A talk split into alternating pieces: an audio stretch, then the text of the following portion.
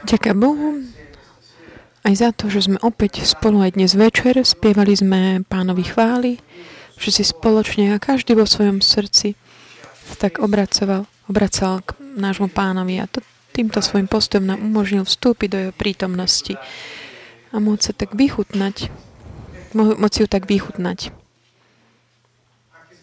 Aj dnes večer sa opäť stretávame, aby sme tak uh, vzdielali toto posolstvo o Božom kráľovstve, potom ako sme sa modlili.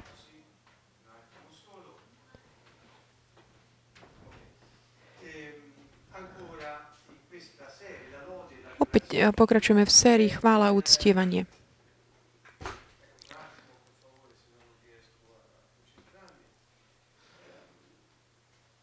V tejto sérii chvála a uctievanie už 4 týždne sa venujeme takej tej témy Otec hľadá ctiteľov.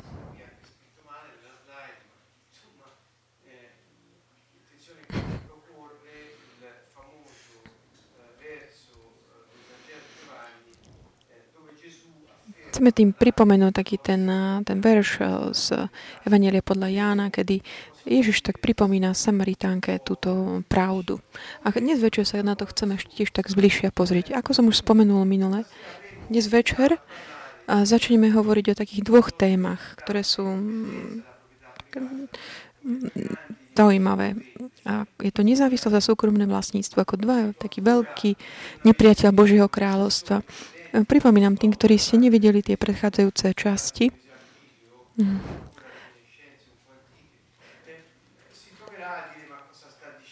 Možno si tak poviete, že čo, čo to ale on hovorí, tak prosím vás len, aby ste si pozreli to, čo bolo zatiaľ doteraz povedané, pretože inak potom um, bude vám ťažko rozumieť, chápať zmysel toho, toho vyučovania. Hovorím Nehovoríme to, že nikto nemôže mať uh, nič ako svoje, ale hovoríme to, uh, že nič z toho, čo máme, nie je naše. Pretože, prečo? Pretože Boh nám to zveril, správovať, aby sme to správovali. Máme aj rôzne veci, ale máme aj vzťahy, máme aj oblasti vplyvu v našom živote, alebo také osobné kvality, ktoré uh, sú, nám boli dané na to, aby sme ich správovali. Ide teda o to, že či um, sme toho vlastníkmi, ale nie vo vzťahu voči iným ľuďom, ale vo vzťahu voči Bohu. Je to naozaj taký hlboký koncept uh, z biblického uhla pohľadu a vedie nás to do takého srdca, takého mm, jadra, toho konceptov o Božom kráľovstve. Čiže pozrite si predchádzajúce časti. Čo teda týmto hovorím? Už niekoľko týždňov mm, pred niektorými týž- pár týždňami sme začali, potom ako sme hovorili o, o chvále, o takomto stave nášho srdca a postojoch, návonok, ktorý nás vedie k takému vďakovaniu Bohu za všetko, za to, čo robil, čo roba, rob, robí teraz a čo aj bude robiť, aj za to, kto je v našom živote, aj v živote všetkých. Pán je veľký. Chvála znamená aj také pripísanie, také dokonalosti. Vďaky vzdanie a pripísanie o dokonalosti. Čiže videli sme aj, pozreli sme sa teda na rôzne spôsoby, ako sa táto chvála môže prejavovať tak navonok, ktoré aj ohľadom takého správne, ktoré nemôžeme tiež zanedbať.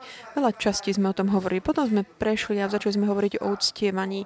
A hovorili sme tiež aj, toto je stav srdca človeka, ktorý sa um, určitým spôsobom odli, odlišuje od chvály, ale nie až tak úplne do hĺbky. Preto uctievanie je vlastne postoj um, človeka pred kráľom, pánom, takéto skloniť sa, tak padnúť tvárou na zem pred ním a povedať, že tvoja milosť uh, má vyššiu hodnotu než život. Čiže ten fakt, že som ja občanom tvojho kráľovstva, tvojim dieťaťom a že som veľvyslancom uh, pre tvojej vlády tu na zemi, mi zdáva takú čest, že dávam svoj život do tvojich rúk, pretože on tebe patrí a som pripravený konať tvoju vôľu a nie moju. Čiže uctievanie, ako vidíte, tak ako podobne ako chvála, nie je iné. Nie je nič náboženské. Je to, je to niečo, čo sa týka konkrétneho života ľudí. Toho, ako ho žijú, pamätajúc na, na tento aspekt, že ich život Hovorím o ctiteľoch, o skutočných ctiteľoch. Ich život nepatrí im, ale patrí Bohu. A nie len, že to, si to, sú si toho vedomí, vedia to, ale taktiež sa správajú v súlade s tým. Pretože prináležanie Bohu a ich života, aj všetkého, je proste kultúra Božieho kráľovstva. Nie je to nejaký fakt poznania nejakých doktrín. Nie je to nejaká ná, náboženská otázka, je to kultúra. Nikto z nás, keď niečo robí, robí ako Talian, nemyslí na to, že by robil niečo ako že bude konať, bude sa správať ako Talian, pretože je Talian. Nie, pretože mu to prirodzené. Má takú kultúru. Rovnako občania Nebeského kráľovstva robia veci, správajú sa tak, lebo im je to prirodzené pretože bolo by neprirodzené správať sa inak. Čiže spraví sa v súlade s kultúrou Božieho kráľovstva. Budeme hovoriť aj o tomto dnes večer. Čiže čo hovoríme týmto? Hovoríme, že uctievanie e, prináleží len kráľovi. Je to koncept, ktorý nemôže, je ťažko sa môže dostať do mentality, ktorá nie je taká otvorená pre Božie kráľov, mentalitu Božieho kráľovstva. Uctievanie je známe len v kráľovstve. V kráľovstve sa uctieva jedine král. Preto je veľmi dôležité pochopiť, že my hovoríme o, o uctievaní a o konceptoch kráľovstva. Ešte viac. Božie kráľovstvo, alebo nebeské kráľovstvo, ktoré Ježiš znovu priniesol a znovu vrátil ľuďom, pretože toto prišiel robiť, aby ho zvestoval a priniesol, ukazujúc, ako človek eh, sa správa v Božom kráľovstve. Toto kráľovstvo vyžaduje uctievanie. A to nie je ako nejaké náboženské správanie alebo nejaký fakt poznania doktrín, intelektuálny. Nie je to nejaké také náboženské prijatie nejakej dogmy alebo nejakej viery, niečoho, čo ti mm, hovoria, že to je tak, lebo to je tak. Nie, ide o kultúru. Kultúru, v kráľovstve občan uctieva také svoje prirodzenosti, lebo je to prirodzené. Čiže to niečo úplne iné než naše koncepty. Pretože my, ja tak, um, tak stále opakujem, pretože my všetci sme ako keby takým, taký panenský voči týmto konceptom alebo spôsobu zmýšľania. Pomyslíme, že Ježiš, ktorý stretol ľudí, ktorých sa, a ako prvá vec, ktorú povedal verejne, bolo zmente zmýšľanie. Už nemôžete zmýšľať tak, ako ste mysleli doteraz, ale potrebujete zmeniť zmýšľanie, ak chcete vstúpiť do tohto kráľovstva, ak chcete v ňom byť. A vychutnať si ho predovšetkým. Pretože ide o to, aby sme si vychutnali kráľovstvo, ktoré nám bolo dané. Nejde len takého vstúpiť, ale keď už pôjdeš, čo s tým urobíš? Toto sú také tie problémy, ktoré sa, si akože tak, um, na ktoré sa pýtame. Ako sme už videli, že teda chvála a uctívanie sú postoje srdca človeka, ktorý sa prejavujú tiež správaním navonok. Sú to kulturálne postoje občanov Nebeského kráľovstva voči ich kráľovi. A bolo by nemožné myslieť inak. Až tak, že ak nejaký občan nejakého kráľovstva by chcel byť v tom kráľovstve bez toho, aby sa podriadil kráľovi toho kráľovstva, bol by a, zajatý a vyhnaný, pretože nemôžeš byť mm, v kráľovstve, ak nie si vydaný kráľovi. Toto je koncept, ktorý je mm, nie, nie je náboženský, je taký politický, pretože týka sa takého občianského života v tomto zmysle. A vedie nás to k takému jadru posolstva Ježiša Krista, k takému jadru života kresťanského. Čiže nezávislosť je najväčším takým nebezpečenstvom alebo rizikom, ktoré človek môže podstupovať, čo sa týka voči Bohu.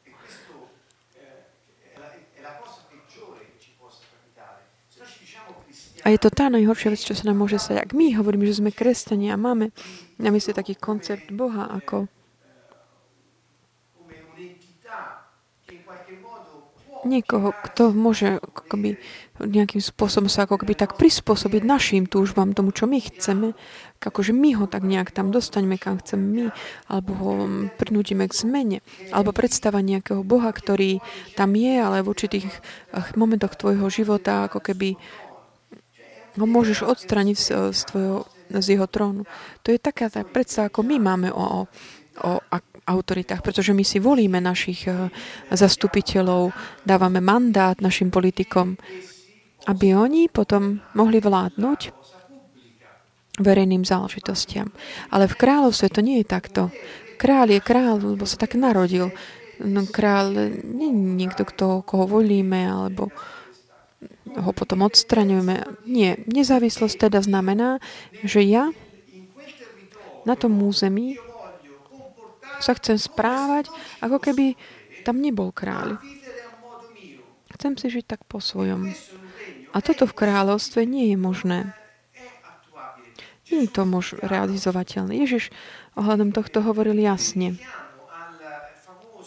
Pripomínam taký známy jeho príhovor o, o viniči a o ratolestiach. Kapitole 15 Evangeliu podľa Jána.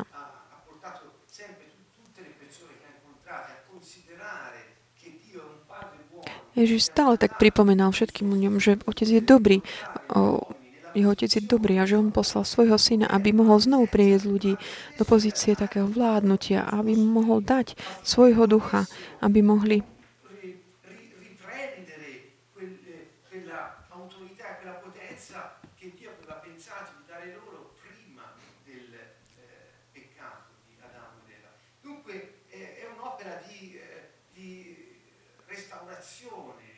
Je to teda také dielo obnovenia.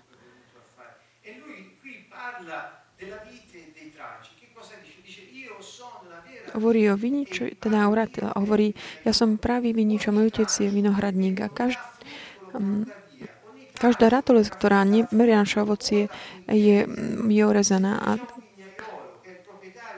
odrezaná a tá, ktorá prináša ovocie, obrezaná by ho priniesla viac. Teda ten vinohradník sa stará podstate o to, aby, aby tie, tie, kona, tie ratolesti, ktoré sú napojené na ten vinič, aby tá životodárna lymfa tam mohla prúdiť. A záleží mu na tom, aby tak orezával tie, tie ratolesti, aby prinášali ovocie. Čiže ten koncept, ktorý Ježiš ponúka,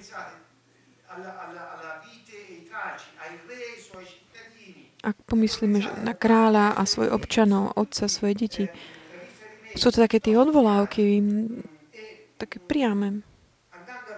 Keď ideme ďalej, hovorí, vy ste už boli očistení skrze slovo, ktoré som ohlásil. Prebývajte vo mne a ja budem prebývať vo vás. Ako, tak ako ratoles nemôže samé mm, prinášať ovoci, ak nezostane na, na viniči, rovnako aj vy, ak nezostanete uh, vo mne.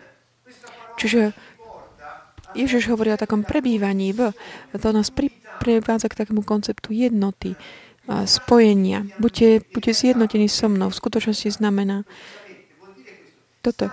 Buďte v jednote so mnou. Ako môže byť ratolesť v jednote s viničom? Môže Ratoles povedať, že mne sa nepáči taká tá životodárna mifa, ktorú ty mi odovzdáš. Nepáčia sa mi tie látky, ktoré ty mi dávaš. Nepáči sa mi to ovocie, ktoré mám žiť. Ja chcem žiť taký autonómny život, život nezávislý, nezávislé bez od teba. Viete si predstaviť, že by nejaká taká ratolesť takto uvažovala? Tak obrazne povedané. Ježiš hovorí, ja som vinič, vy ste ratolesti. Ten, ktorý pre, kto zostáva vo mne a ktorom ja zostávam, je tam taká jednota. Čiže mm, ratoles prebýva v, na viniči a vinič v ratolesti. Toto je to taká jednota. Táto jednota prináša veľa ovocia, pretože bezo mňa nemôžete urobiť nič. Tu je to král, ktorý hovorí k svojim občanom a hovorí, vy ste moji, patríte mi. A vy, ak zostanete zjednotení so mnou, prinesiete ovocie, ktoré som ja pripravil na slávu môjho mena a pre také dobro môjho kráľovstva. Ak vy sa oddelíte odo mňa, nemôžete nič urobiť, nemôžete priniesť ovocie. Nebudete fungovať preto, prečo ste boli stvorení. Zostaňte v jednote so mnou.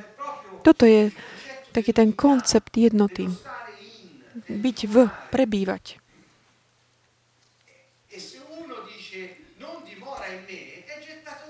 Ak niekto povie, že nezostáva mne, je, je on, preč ako taká ratolesť suchá. Ak prebývate vo mne,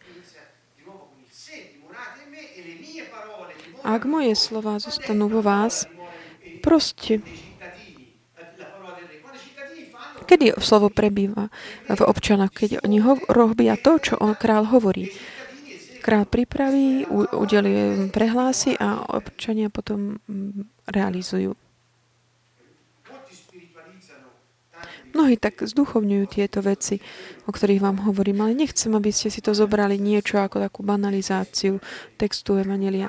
Naopak, je to, je to konkrétne konkrétna ilustrácia, ktorá privádza tento evangelický text na, na náš život a takým jednoduchým spôsobom. Chcem to pre, znovu prečítať. Ak ostanete vo mne a moje slova ostanú vo vás, proste o čo chcete a splní sa vám to. Môj otec je oslavený tým, že prinášate veľa ovocia a stanete sa mojimi učeníkmi.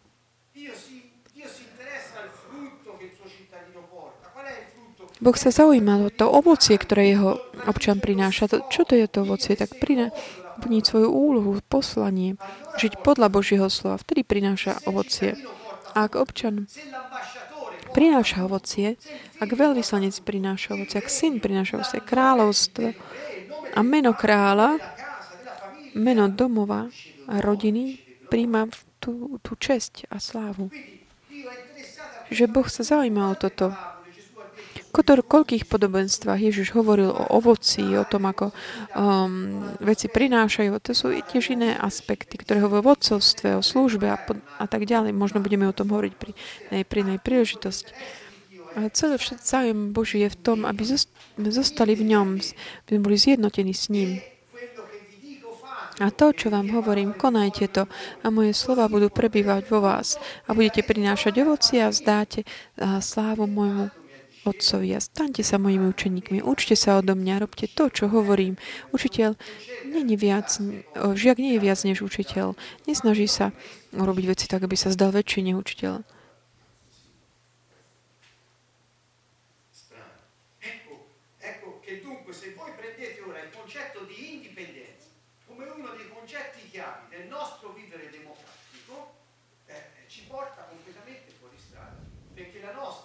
Naša garancia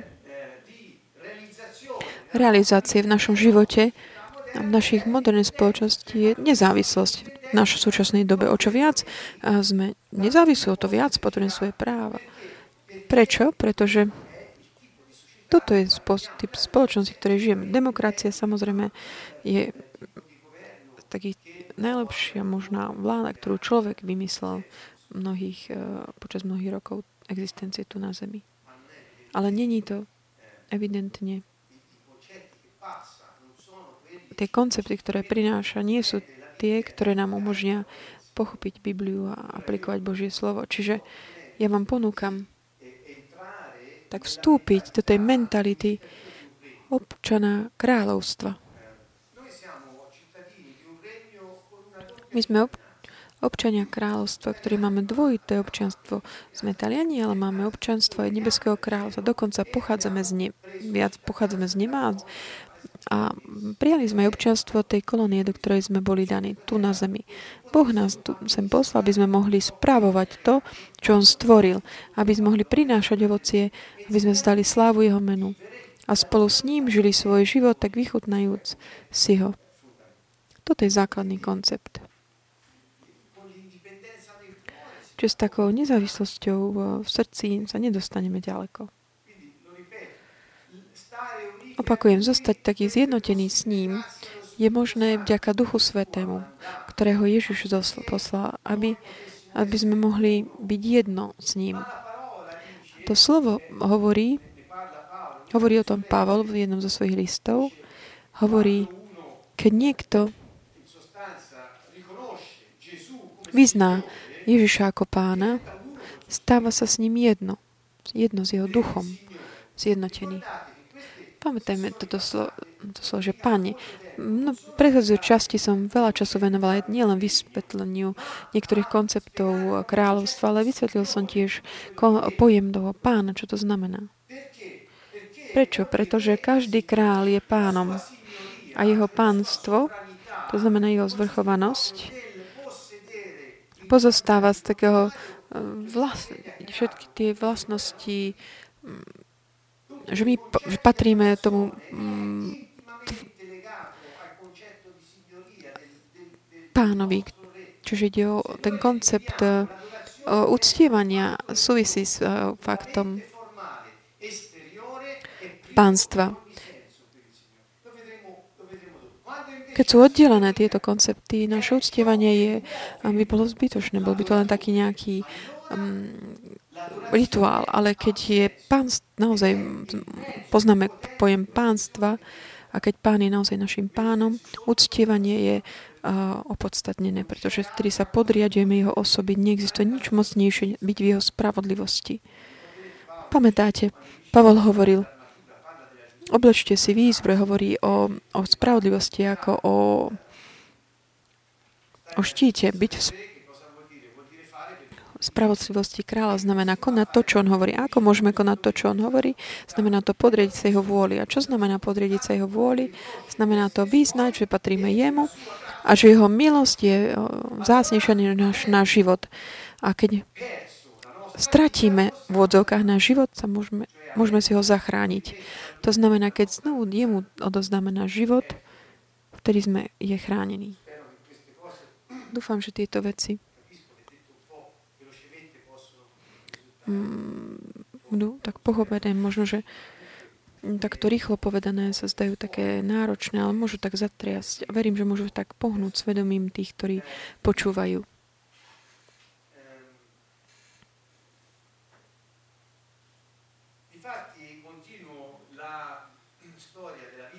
A ten príbeh vyniča ratolesťou. Pokračujeme. Vo verši 9 hovorí, ako mňa miluje Otec, tak ja milujem vás. Ostaňte v mojej láske. Teraz zmenil ako keby od eh, viniča ratolesti prechádza, hovorí o ňom a otcovi a o láske, ktorý nás pováž, pozýva, aby sme pre, mm, prebývali. Čiže znovu nás pozvia byť v jednote s ním. A pokračuje, ak budete zachovať moje prikázanie, ostaňte v mojej láske. Takže ako môžeš prebývať v jeho láske? Ako môže Rátoles byť eh, zjednotená s eh, viničom, poslúchať mm, jeho prikázania. Ako jeho slovo sa stáva kultúrou pre teba, zostáva v tebe, stáva sa ti prirodzeným dávať eh, do praxe a správaš sa v súlade s tým, dosť dodržiavajúci. Je to niečo, čo také ti imponované, nejaká povinnosť, ale stáva sa to tvojou kultúrou, pretože slovo kráľa zostáva v nás. A keď zostáva v nás, už nemôžeme ju potom ignorovať, pretože v našom vnútri je súčasťou nás. Dúfam, že je tak, ja som vám vyjasnil, že čo znamená to, že slovo prebýva v nás, alebo že my prebývame v jeho láske. Ďalej.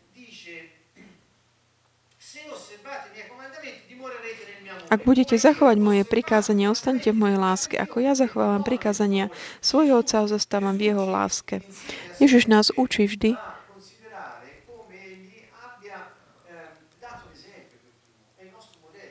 myslieť na to, že on dal vzor, on je našim modelom, vzorom. Čiže on, keď zobral, prijal tú svoju úlohu poslania, stal sa skutočným človekom a on bol pravý človek, aj pravý Boh. Ukázal, ako syn, tak napojený na otca, môže fungovať v tejto dimenzii. On je vzorom, modelom. Ježiš je našim referenčným systémom. Ježiš je náš taký systém hodnôt. On je ten taký ten filter života, aby sme mohli pochopiť čokoľvek, všetky veci. Vidíme potom v Jánovi 4, ako Ježiš tak vyjasňuje toto Samaritánke. Ideme ďalej. Hovorí, toto som vám povedal, aby vo vás bola moja radosť, aby, aby vaša radosť bola úplná. Vidíte, on hovorí, človek má tenziu, smeruje k radosti. Človek je stvorený na, tak, aby sa zvychutnával život. má radosť zo života. Hovorí, ak chceš takto žiť, zostaň moje láska. Moja láska bude v tebe a moje slova budú prebývať v tebe. A ty úplne prirodzene budeš konať vôľu Otca. Ak ty budeš realizovať eh, úlohu, pre ktorú si sa narod, nikdy nebudeš frustrovaný, deprimovaný. Ale moja radosť bude v tebe a táto radosť bude plná.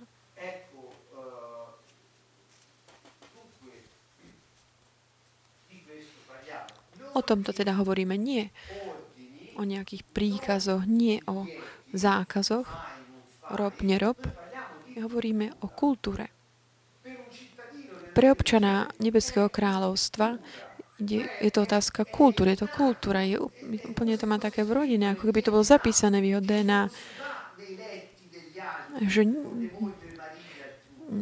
že, že, že proste sa nerobí také, že ideš um, s manželom, manželkou druhého alebo že okrádaš o, o, o dane robiac na, na čierno. Nie, občan Nebeského kráľovstva má vo svojom vnútri inú kultúru. Preto on nehovorí mm, kráľovi, že ja si budem piť, čo chcem, budem jesť, čo chcem, budem sa obliať, ako chcem ja, pôjdem s kým chcem ja, budem si robiť to, čo chcem ja. Pomysleli ste niekedy na to, že by ste si um, nucovali niečo, že budete sa správať ako Talian, keď ste v zahraničí. Nie, nemusíte na to myslieť. Ste, je vám to úplne prirodzené správať sa ako Taliani. A rovnako pre občana Nebeského kráľovstva je prirodzené správať sa podľa Božieho slova, pretože zostáva v nás aj našou kultúrou.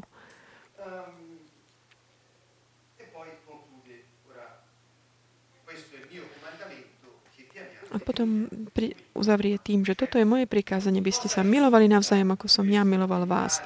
Čiže v čomu vedie takéto prebývať vo mne? Výsledkom je tá láska, ktorá sa prejavuje medzi tými, ktorí mu patria, čo znamená rovnako ako medzi kráľmi, kráľom a občanmi a navzájom aj medzi občanmi. A slovo kráľa, alebo Božie slovo, je niečo, je to ako také mm, vlastníctvo, ktoré sa tak odovzdáva. Taký je vzťah medzi kráľom a jeho občanmi, že sa to stáva kultúrou medzi samotnými občanmi. Tak ako kráľ sa správa voči, voči ním, ako som ja miloval vás, tak robte aj vy medzi vami navzájom.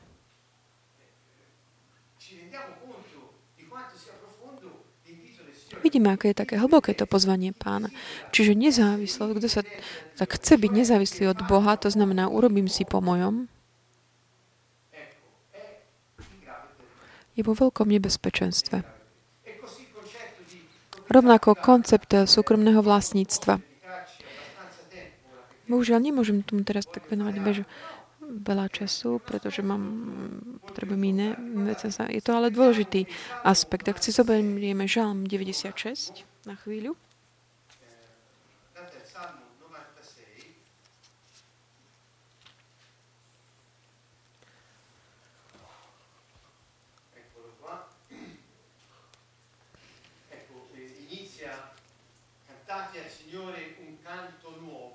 Začína spievajte pánovi pieseň novú, spievaj pánovi celá zem. Pieseň nová, ale aj naše meno, Kanton Movo. Takže vždy máme takú radosť, keď to čítame, nájdeme v písme.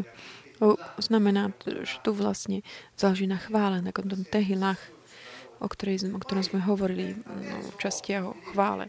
V verši 8 potom, v tomto žalme, hovorí Vzdávajte pánovi slávu hodnú jeho mena Prineste obetné dary a vstúpte do jeho nádvorí. To znamená, vzdávajte pánovi.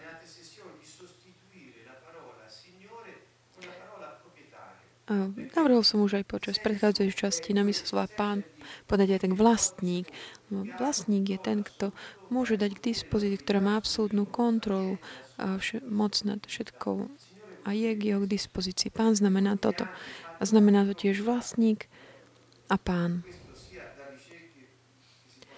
Toto vieme z výskumov z gréčtiny aj korešpondujúcimi slovami v hebrejčine. Význam teda tých slov je takýto. Keď si nahradíme ten slovom, uh, slovo pán, slovom tak vlastník, tom, to, čo nájdete v Biblii, vám bude znieť tak trochu inak, lebo budete hovoriť k tomu, ktorý je vlastníkom všetkého. Aj vás samotných. A ďalej hovorí. Čiže vzdávajte pánovi slávu, hodnú jeho mena. Prečo? Pretože on všetko stvoril, všetko vlastní a on je toho hodný. Nekonečné zásluhy. On všetko toto dal k našej dispozícii, aby sme prinášali ovocie.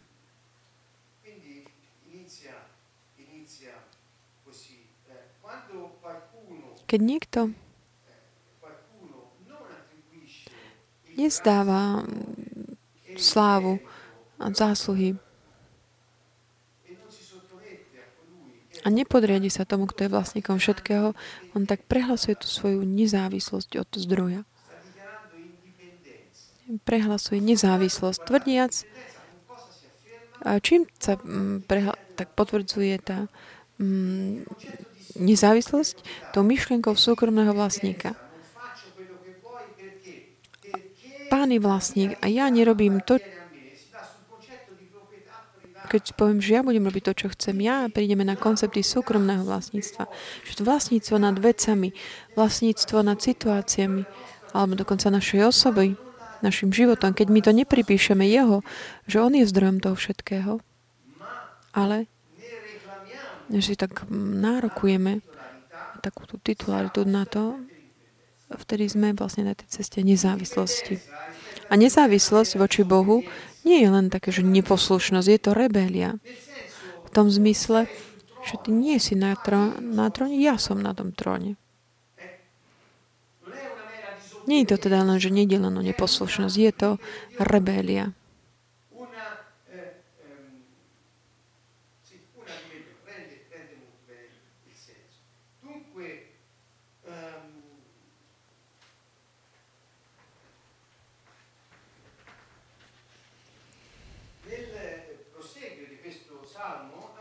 Ako tento žalm pokračuje, máme tu ďalšie také, že prineste obetné dary a vstúpte do jeho nádvory. Toto nie je hlavná téma dnešného večera, ale prečo pán teda stanovil ten, um, ten systém takých tých obetných darov a desiatkov. Nie vždy sa o tom hovorí, už až veľmi málo.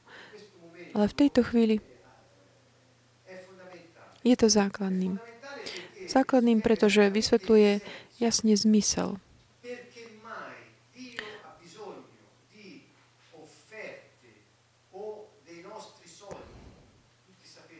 Prečo ako by Boh potreboval naše, naše peniaze alebo naše desiatky? Poznáte ten otázku od desiatkov v Novom zákone nejde tak o tak, že platenie desiatkov, ako bolo v starom zákone, ale ide o postoj štedrého srdca, dávania. V starom zákone išlo takú tú desatinu, to, tie také tie najlepšie primíce, ktoré boli také povinné, ako keby ponúknuť pánovi. Hovor, ale v Novom zákone hovorí o takom uh, štedrom dávaní podľa srdca.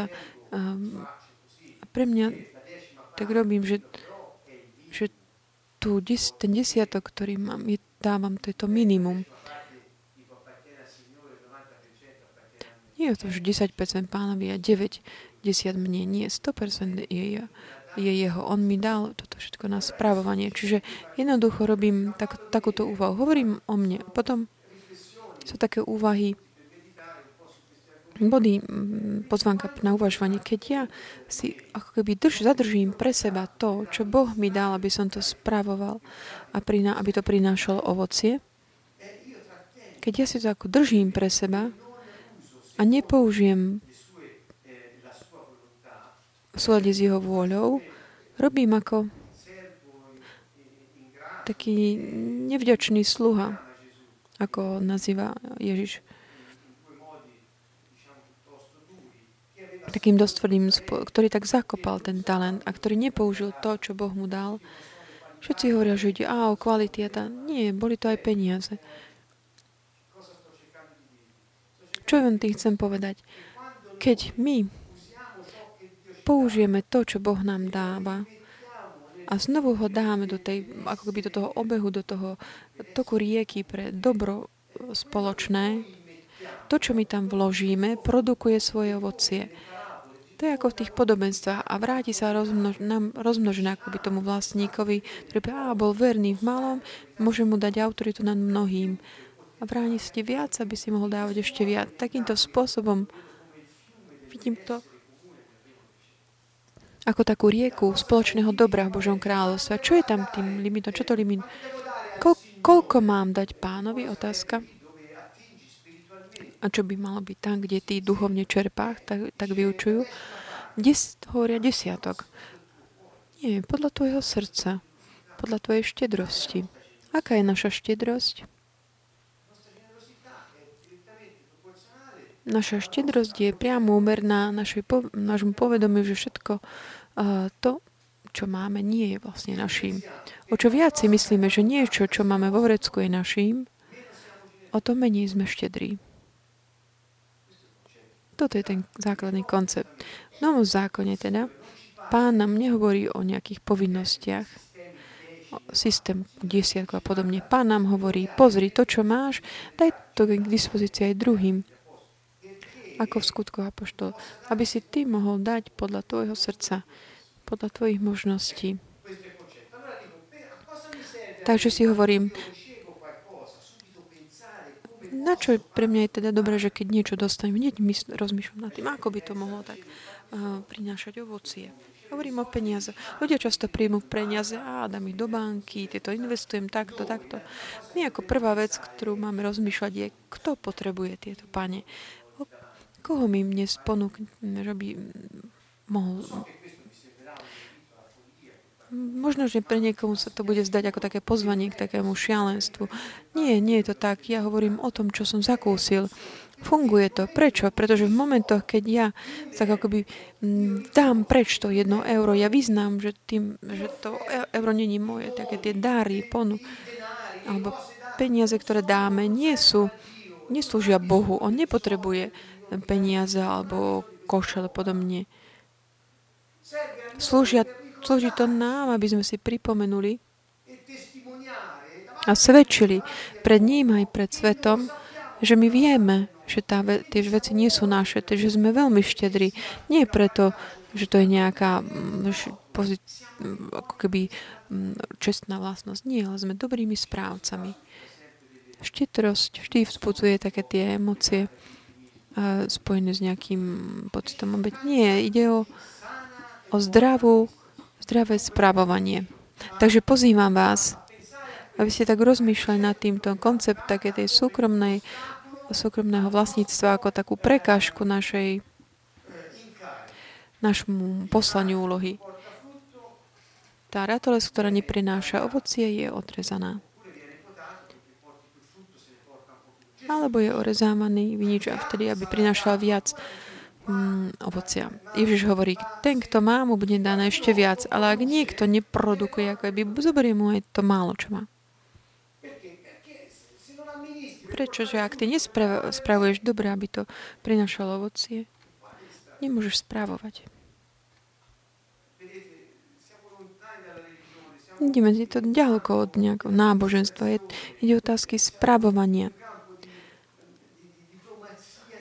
medzinárodných diplomácie alebo politiky aplikovanej.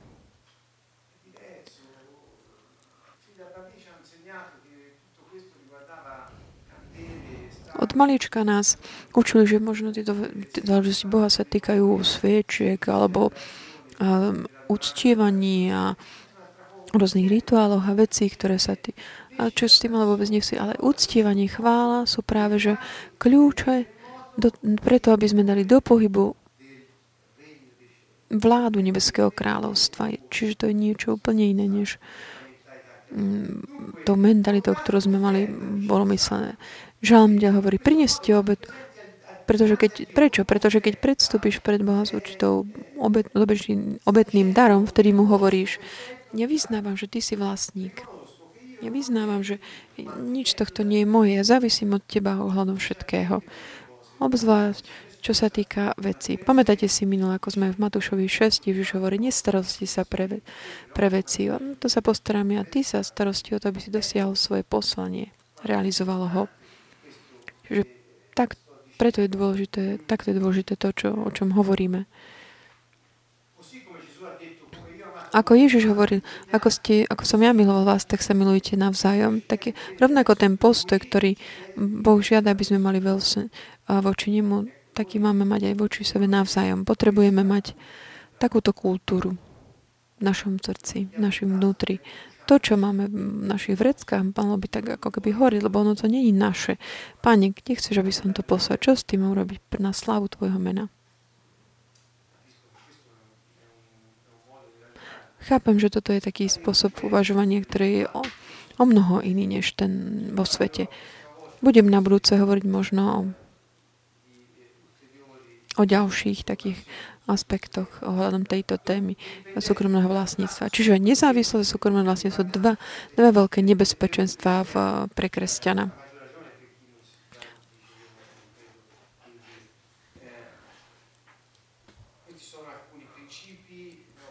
To sú niektoré princípy, o ktorých sme hovorili už minule.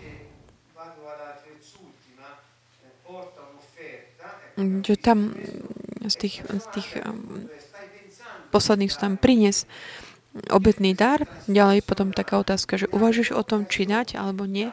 A ja ti hovorím, keď máš príležitosť dať, ešte stále nad tým uvažuješ, či áno, či nie.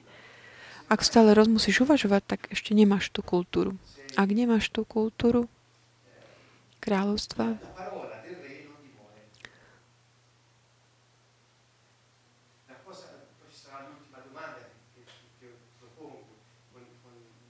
Potom mi prichádza aj posledná otázka. Podľa čoho vidíš, že nechápeš kráľovstvo Božie?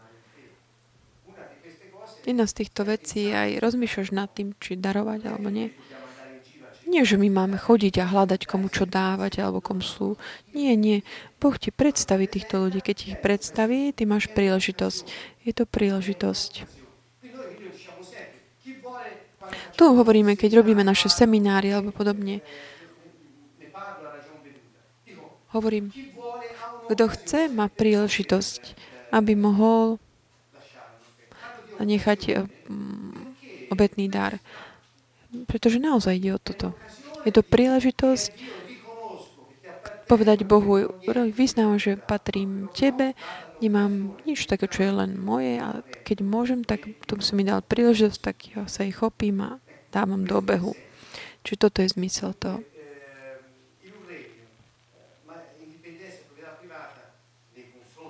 V kráľovstve taká tá nezávislosť postoj nezávislosti a súkromný majetok voči kráľovi, takéto manipulácie, kontrola ľudí a taká, také skupánstvo, žiadostivosť vlastne takým prekliatím. Pretože mm, privádzajú no, von z kráľovstva. Ježiš hovorí, nehovorte mi, pane, pane, vlastník, vlastník, a potom nerobíte to, čo hovorím. Ja vám poviem, nepoznám vás. Sú tvrdé tieto slova. Pán nás teda poži- mm, pozýva, aby sme pochopili, že on je keď mu povieme, že ja ti patrím, tak on hneď nám ponúkne možnosť to tak overiť. Pamätáte toho boháča, ktorý ho chcel na sebe povedať, a naozaj, tak predaj všetko a nasleduj ma. A potom mi tam napísané, že odišiel veľmi smutný, lebo mal veľa majetku. A z, z tohto potom urobili a, takú, taký ako hymnoz na chud, chudobu, alebo tvrdili, že treba dať všetko pre, že by až potom mohol následovať. Nie. Ale to, čo chcem povedať je, že pán hovoril tým, som to ja, ten, ktorý som vlastníkom toho, čo, všetko, čo máš. Ďalší, keď povedal, chcem ťa následovať, on povedal, a naozaj? A on, a, Áno, ale najprv dovol mi pochovať môjho otca. Ale v skutočnosti to nejde o to, že by ten otec naozaj zomrel a mal ho ísť pochovať už tak doslova, ale v, v, čo sa týka štúdy mentality a kultúry hebrejskej tých časov,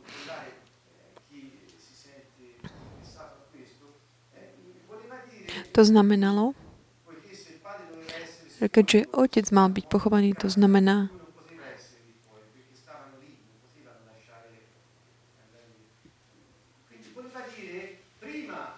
že skôr že chcem počkať, aby môj otec zomrel. A potom budem môcť prísť. Čiže počkám, ako môj otec dožije a potom prídem. Ale Ježiš mu hovorí, nechaj, nech mŕtvi pochovávajú mŕtvych, pretože ja ti hovorím, kedy máš mnou, alebo nie. Čiže on stále, stále opakoval, že on je král. A že pred ním je potreba tak akoby vybrať si, vyvoliť si. Vo verši 9. Žalmu 96 hovoril, klaňajte sa pánovi. Čiže koncept eh, chvály ako takého kráľovského protokolu, také jednoty, skôr vďaky vzdanie a pripísanie dokonalosti.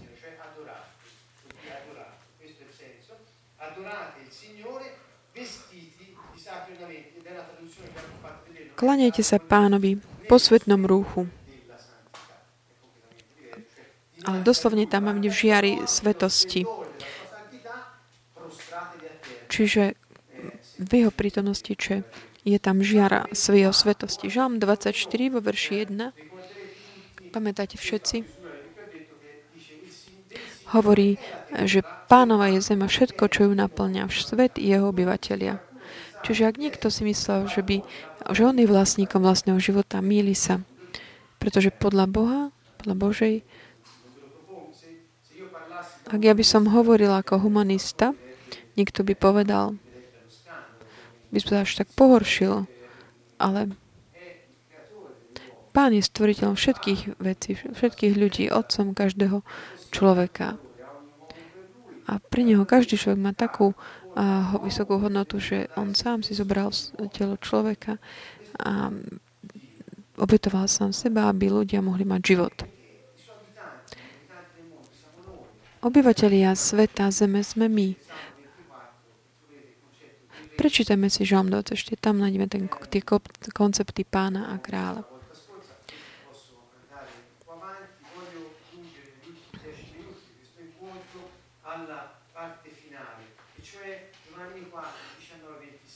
Jánovi 4, 19, 26, to je ten známy rozhovor medzi Ježišom a Samaritánkom pri studni. Táto žena išla načerpať vodu do tejto studne sama na poludnie, čo už to bolo také anomálne, pretože mala, to žena mala strach, že by tam stretla niekoho iného, takže išla v takej hodine, kedy, ktorá nebola bežná, išla sama. Čiže je tam takýto tento rozhovor veľmi známy medzi týmto to, to ženou a Ježišom.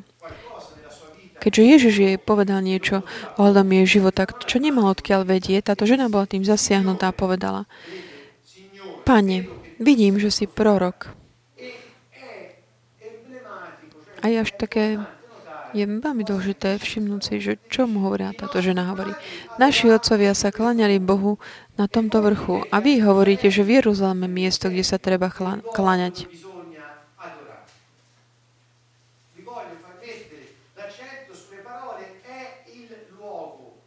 Chcel by som tak zvorazniť takéto, že je miesto. Táto žena, keď videla, že on je pán, to znamená, mal kontrol nad tou situáciou, pretože mu jej hovoril vec. Ona išla hneď a rozmýšľala nad uh, chválou, ktorú treba vzdať uh, Bohu. Hovorí, naši otcovia chválili na tomto vrchu. Ale vy tvrdíte, že to miesto je Jeruzaleme.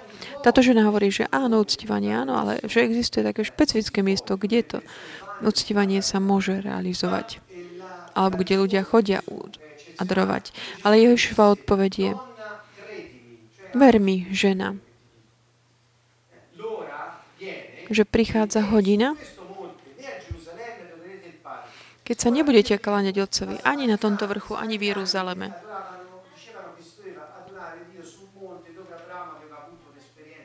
A Samaritáni sa tak uctievali takéto mm, Ježiš bol hebrej, hebrejský rabín a išiel hovoriť so Samaritánkou. A Samaritáni boli považovaní za nehebrejov, to znamená pohanov. To znamená, hebrejský učiteľ hovorí k cudzinke, hovorí, neúcť, netreba uctievať v er- Jeruzaleme. Čiže mohlo to byť takým až takým poršením pre Hebrejov povedať vec tohto druhu. A akú moc, takú inovatívnu to malo či tejto žene, kedy Žid povedal, že netreba uctievať Boha nejak v chráme. Čiže vidíme, ako Ježiš tak dáva hneď do protikladu. Hovorí, nie, ty si hovoril o určitom mieste. Ale keď už no, príde tá hodina, nie je to už viac chrám vrch, kde sa uctieva Boh. Ďalej pokračuje. Vy sa klaniate tomu, čo nepoznáte.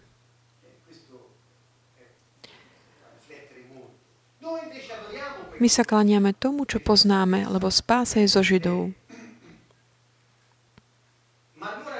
Ale prichádza hodina, ba už je tu, keď sa praví alebo skutoční ctitelia budú kláňať Otcovi nie v,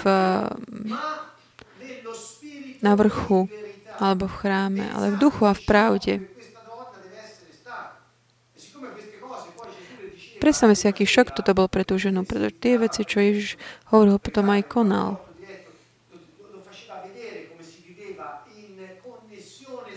On nám ukazoval, ako, ako, sa môžeme, ako môžeme žiť v takomto napojení, podriadenosti a otcovi. A hovorí, už prišla hodina, kedy praví ctitelia sa mu budú kláňať v duchu a v pravde. A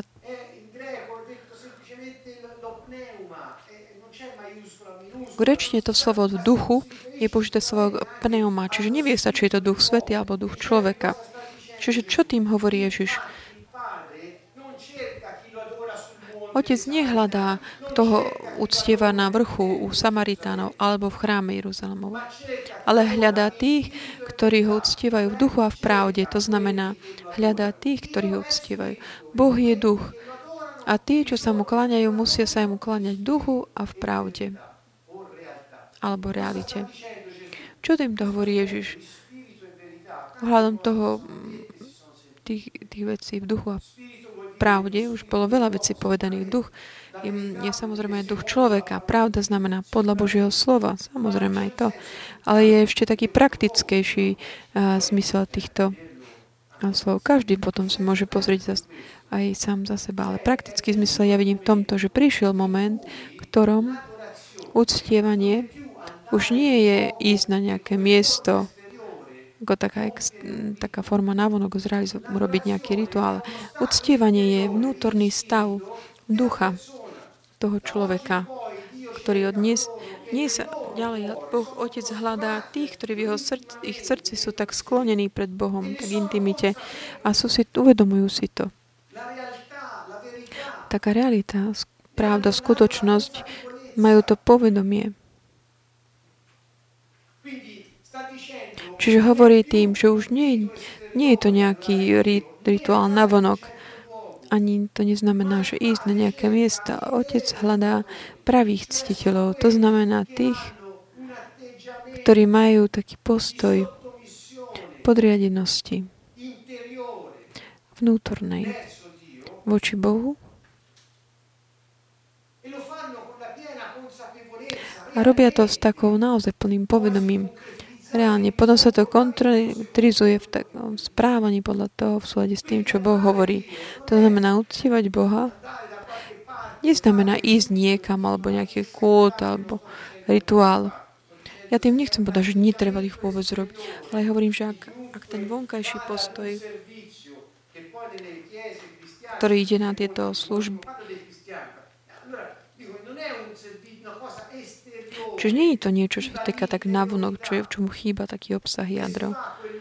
Že ak sa robí vtedy a takú hodinu, tak je to potom v našom živote priniesie zmenu. Nie. Už nie je to tak. Ježiš hovorí, už nie je to tak, že túto si vybavíš, ideš niekam, vybavíš si svoje záležitosti a vrať.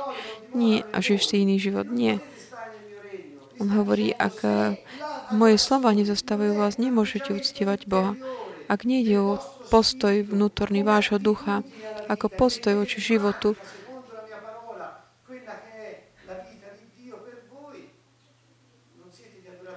nie ste ctiteľia, ktorých Boh hľadá. To znamená, ukazoval im, hovoril teda tejto žene, že zmenili sa časy. Už to nebol čas nejakých miest alebo farizejov alebo tých, ktorí mali také um, princípy. Hovoril ďalej o záležitostiach, ktoré sa týkajú srdca, ako spravodlivosť. Ako by sme, um, ako môžeme povedať, že sme pravdí, reálni ctiteľa? Kde je naše srdce? Otázka je, o to ide. Ak my žijeme náš a náš život. Sme takí sklonení pred ním. Naša duša je tak podriadená nášmu duchu a náš duch je zjednotený s jeho v každej chvíli. Alebo žijeme taký oddelený život. Boh, Duch Svetý prebýva v nás. Ježiš hovorí, tento chrám bude zničený za tri dní, znovu stane. A Pavel hovorí, tiež my sme chrámom Ducha Svetého pretože indikuje na ľudí a na miesto, kde Boh prebýva. My už nepotrebujeme viac hovoriť, že idem na stretnutie modlitebné alebo kult. Nie. My sme tým miestom stretnutia. Je to niečo iné. Je to situácia takej kultúry, permanentná, taká vnútorná kultúra duchovná. Kde teda sme, podľa čoho potom vidíš, že nechápeš kráľovstvo Božie? Trochu z tých situácií, ktoré sme povedali, si uvedomujeme. A ako na tom sme ohľadom nezávislosti alebo súkromného vlastníctva, taká myšlienka, že môžem riadiť môj život bez ohľadu na Boha a že zasluhujem také svoje veci. Alebo nespravujem veci preto, aby vzdávali eh, slávu Bohu.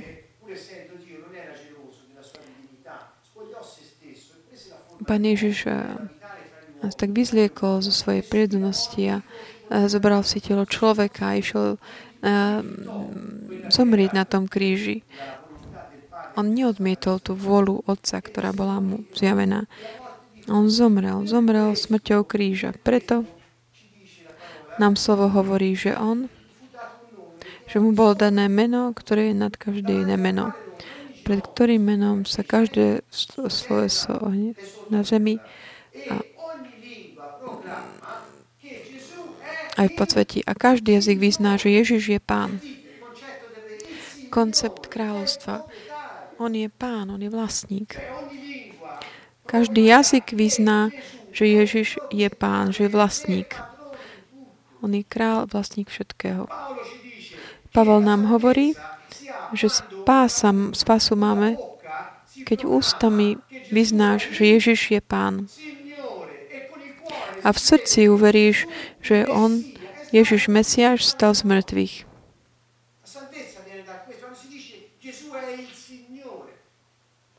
Ježiš je Pán.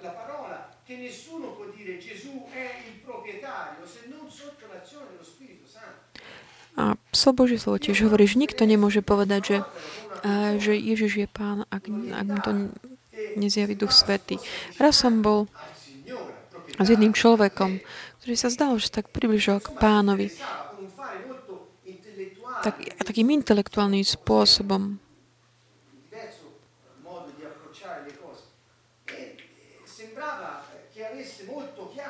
A zdalo sa, že má veľmi jasné koncepty čo sa týka kríža, spásy. A potom sme prišli k takému bodu, ktorý, kedy chcel viac poznať a chcel počuť. A ja som sa s ním stretol a mm, sedeli sme jeden pred druhým a chcel som pochopiť, či on naozaj srdcom a teda aj ústami mohol vyznať, že Ježiš je vlastník jeho života. A bol som pred ním a hovorím mu, teraz ak to tak cítiš, ak tvoje srdce je plné tohto otvoru stá prehovor. Ježiš je Pán. Ja som zostal úplne tým zasiahnutý. Hovorím to ako sa tento človek nedokázal vysloviť slovo. Dokázal hovoriť. Chcel hovoriť, ale nedokážal. Nevychádzal zvuk. Ja som to videl na vlastné oči. Bolo to ako keby tam bola nejaká prekážka. Nedokázal vydať zvuk. Nedokázal povedať, že Ježiš je Pán.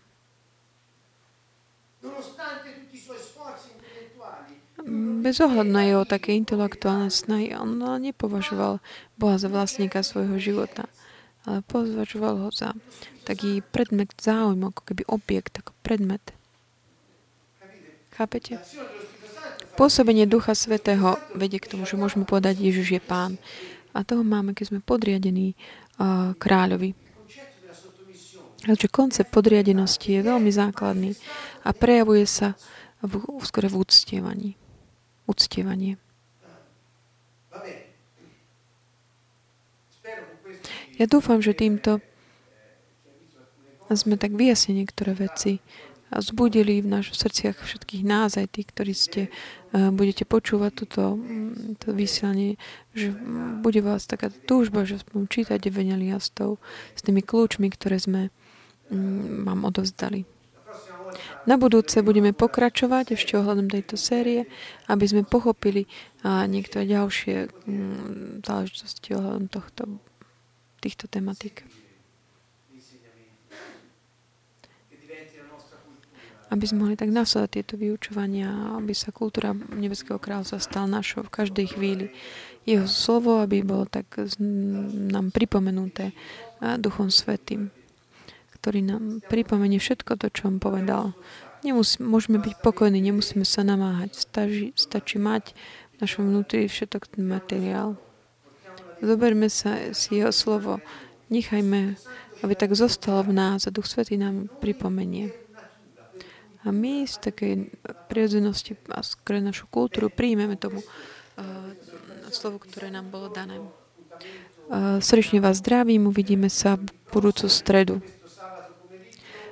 ten, túto sobotu 19. Mm, apríla popoludne bude mať prvé stretnutie prípravy na mm, krst v Duchu Svetom, ktorý, bude, mm, ktorý potom bude 10. 11. mája.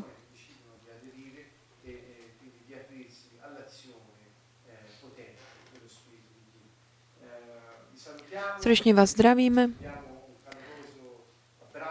a objímame vás zo Sieny z Kanton Vovo.